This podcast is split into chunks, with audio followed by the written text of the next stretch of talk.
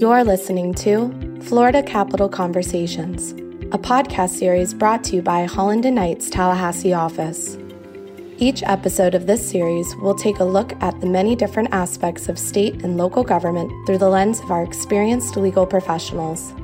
Our hosts, Nate Adams and Mia McKown, have a wide range of Florida governmental experience and offer a seat at the table to everyone who listens to these candid conversations. Hey, good afternoon. This is Nathan Adams. I'm a partner with the law firm of Holland and Knight. We're so excited that you could join us today for our podcast. I have with me my partner, Mia McKown. Hi, Nate. I'm glad to be here and to talk about some of the pending issues that are we're going to be seeing in the next legislative session because they're already starting to plan. So it's we need to get on these topics and start discussing them. Yeah, you know, some sometimes people roll their eyes when they hear the word insurance, but it turns out to be a pretty important part of our lives. So that's what we're going to talk today uh, about with Beth Vecchioli. Thank you for joining us today. Thank you for having me, Nate. So let's just begin with sort of an open-ended question, and that is, what is the state of Florida's insurance market today? It's a great question, and and one uh, which has a little bit of a complex answer. Uh, overall, I would say that our insurance market is very robust. However, there are certain um, lines of business in our market that are stressed uh, from time to time. Uh, it's usually pretty cyclical. Right now, what we're seeing is is the property insurance market and the auto insurance market is, experiencing some some stresses um, that they're working through. And so, what happens when that occurs is that prices tend to creep up a little bit, and it's harder to find that type of insurance for consumers. Beth, you're talking about that it goes through cycles. What are some of the reasons why it makes it difficult to get property insurance? I know, I mean, as we're sitting here in the state of Florida, we know we're getting ready or in hurricane season. So I'm assuming that's an impact. And then it made national news that we have buildings that are collapsing. Do those kind of things that we see on the Weather Channel and on CNN Live, or do those have any impact on the insurance market here in Florida and nationwide? Great question. Uh, absolutely, they do. I mean, we live on a peninsula that's covered by water on three sides. And so we have a, a, tremendously long coastline that sticks out in, in the middle of the water. And, you know, we live in a tropical environment. We have more hurricane exposure, just the state of Florida, than, than probably anywhere in the world. So naturally, you can imagine a property insurance company that wants to do business in the state of Florida has to have a, a very healthy financial reserve in order to withstand those storms. Our property insurance market, believe it or not, they're still fighting Hurricane Irma claims. Irma occurred years ago. So it takes a very long time to sometimes uh, finally adjudicate all these claims. So there's a lot of stress on, on them in that regard. Not to mention litigation in our state. We've been described as the judicial hellhole for litigation. And so it's really those those are all cost drivers in our system. They they make rates go up and they also make insurers want to leave the state to, to go to a more friendly uh, environment with tort reform. Is the hellhole caused by jury verdicts or decisions? I mean, what what what makes it the hellhole? Um, just an active active litigation filed by plaintiffs' lawyers, or what what causes that? Right, exactly. It's it's all different things. I mean, jury decisions are unpredictable. Um, I've heard some lawyers say that juries are becoming more and more unpredictable every day, and and a lot of juries don't understand insurance. Uh, people think that when they pay their premium, the insurance company owes them money back. You know that they that their claims should be paid, but that's not always the case uh, if it's not covered by the policy. So, and then attorney's fees, of course, is a big issue, which factors into the litigation expenses. So um, that that has been very difficult for insurance companies to handle. Beth, Mia mentioned the uh, tragic collapse of the condominium in South Florida. So I'm just curious, what, what do you expect to come out of that? Well, so um, right now, unfortunately, as they are inspecting through the rubble and trying to figure out the cause of, of the collapse, um, and also trying to trying to compensate uh, those victims uh, and victims' families, Insurance companies have paid already tens of millions of dollars. Uh, they're they're paying policy limits. Any insurance policy that that building had, most of the insurers have already stroked a check for a victim's compensation fund. And so, you know, it's a horrible event, but it's a good example, as you mentioned, Nate, at the beginning, how much we need insurance. It, it exists in, in our everyday lives all the time they're already paying policy limits, but more importantly, I, I, expect that we will see legislation occur in the 2022 session that perhaps addresses some elements of our building code, of our building inspectors and the enforcement of our building code. That's that's super important as well. And then of course, because you have condo owners that generally are on the board of these buildings and make these important decisions, um, there may be some some changes to our condo laws as well. I, I understand the Florida Bar uh, has already formed a task force to look at all of those issues. The real property section of the Florida Bar is, is very involved. And so I expect that the end result will be some legislation. With all this stuff going on and the potential where this market may not always be a where an insurance company thinks it's worth their risk, right? And they pull out of Florida. What options do the citizens have in our state for insurance? Because, you know, as we talked about, it's, I mean, you have to have it. We need it for our homes, we need it for our cars.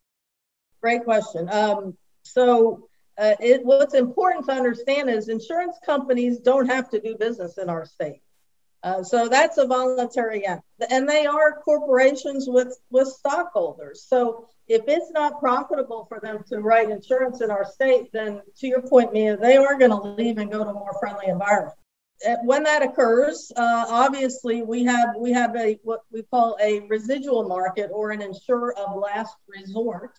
It's called Citizens Property Insurance Corporation, and the reason they exist is to help consumers uh, find homeowners insurance when they can't get it in the normal admitted market. Citizens is because our property insurance market now is is a little stressed. Citizens is growing by leaps and bounds. They already have almost 600,000 policies on their book. And by the end of the year, their president has said that they expect to possibly have over a million policies. And that is usually an indicator that the admitted market or the voluntary market is experiencing a lot of stress. That's very interesting. I didn't know that, that it had grown that big. Tell us about the uh, auto insurance market as well. We're working with an, an antiquated system called uh, Personal Injury Protection, commonly known as PIP, which we're one of the few states that still is utilizing that type of system. Most other states have got have gotten rid of that system and formed a different system because the PIP system right now is fraught with fraud insurance companies don't have the resources to fight every claim that costs $10,000, which is the minimum coverage for PIP right now. So what's what happens is it, it's more expensive for them to litigate those claims, so they just write a check for the ten thousand dollars to the claimant. It's easier, it's more cost efficient. Problem with that is that drives up rates. It's more of a a frequency issue as opposed to a severity issue. They're paying more of these claims, and so Right now, our auto insurance system has some of the highest rates in the country. This past legislative session, there was a proposal to get rid of PIP and replace it with what's called a bodily injury and property damage type system. Passed the legislature, by the way, but the governor vetoed it. Why did he do that? I think it was a very wise decision because ultimately the regulator published a report that was commissioned by a, a, private actuary that basically said rates could rise as a result of this new system. The whole idea was to try and get rates down, not increase rates. And the people that buy a minimum $10,000 policy will not be able to afford to pay any more for an insurance policy. And so then what we'll have is all these drivers that are not insured on our roads um, which creates a, a, more harmful situation for everybody. So th- that was the purpose of the veto. He was very concerned that the people that could least afford it would have to pay more for insurance. Well, and I tell you, it, it is expensive. I know Nate has kid teenage drivers and Ava, my daughter, will be 16 soon. And when you look at those prices, it was shocking, you know, how expensive. I mean, I knew mine was, but then when you start adding drivers, it really does get expensive. And I was just curious about when you, you talk about where, you know, Florida has a lot of fraud. I mean, and I've heard this as a rumor, and I don't know if this is true, but I just found it in, interesting that in some parts of the state, they actually would stage accidents and then fake injuries, make claims knowing that an insurance company was going to pay the, you know, pay the limits because it wasn't worth fighting over $10,000. Is that the kind of thing that you were talking about that they're dealing with as part of the fraud? Exactly right. When the word got out that insurance companies were just stroking $10,000 checks instead of investigating claims, you can imagine how a new cottage industry uh, was created. And that's, you, you described it correctly. There would be an accident that stage. It usually is involved in a rear end collision. So the person in the, in the car in the front gets out of the car claiming that they have neck injuries, back injuries, you know, whiplash they have to go see a chiropractor. And all of this is staged and it's it's a network of, of individuals that participate.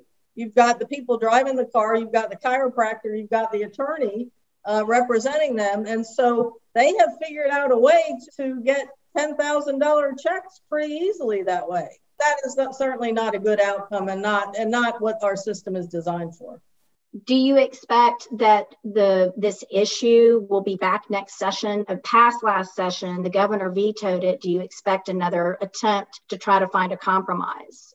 I think that the legislators that filed the legislation might feel like they really want to get it over the finish line so they may file the bill again. I will tell you that because of the governor's veto I don't think that it will get a whole lot of traction in 2022.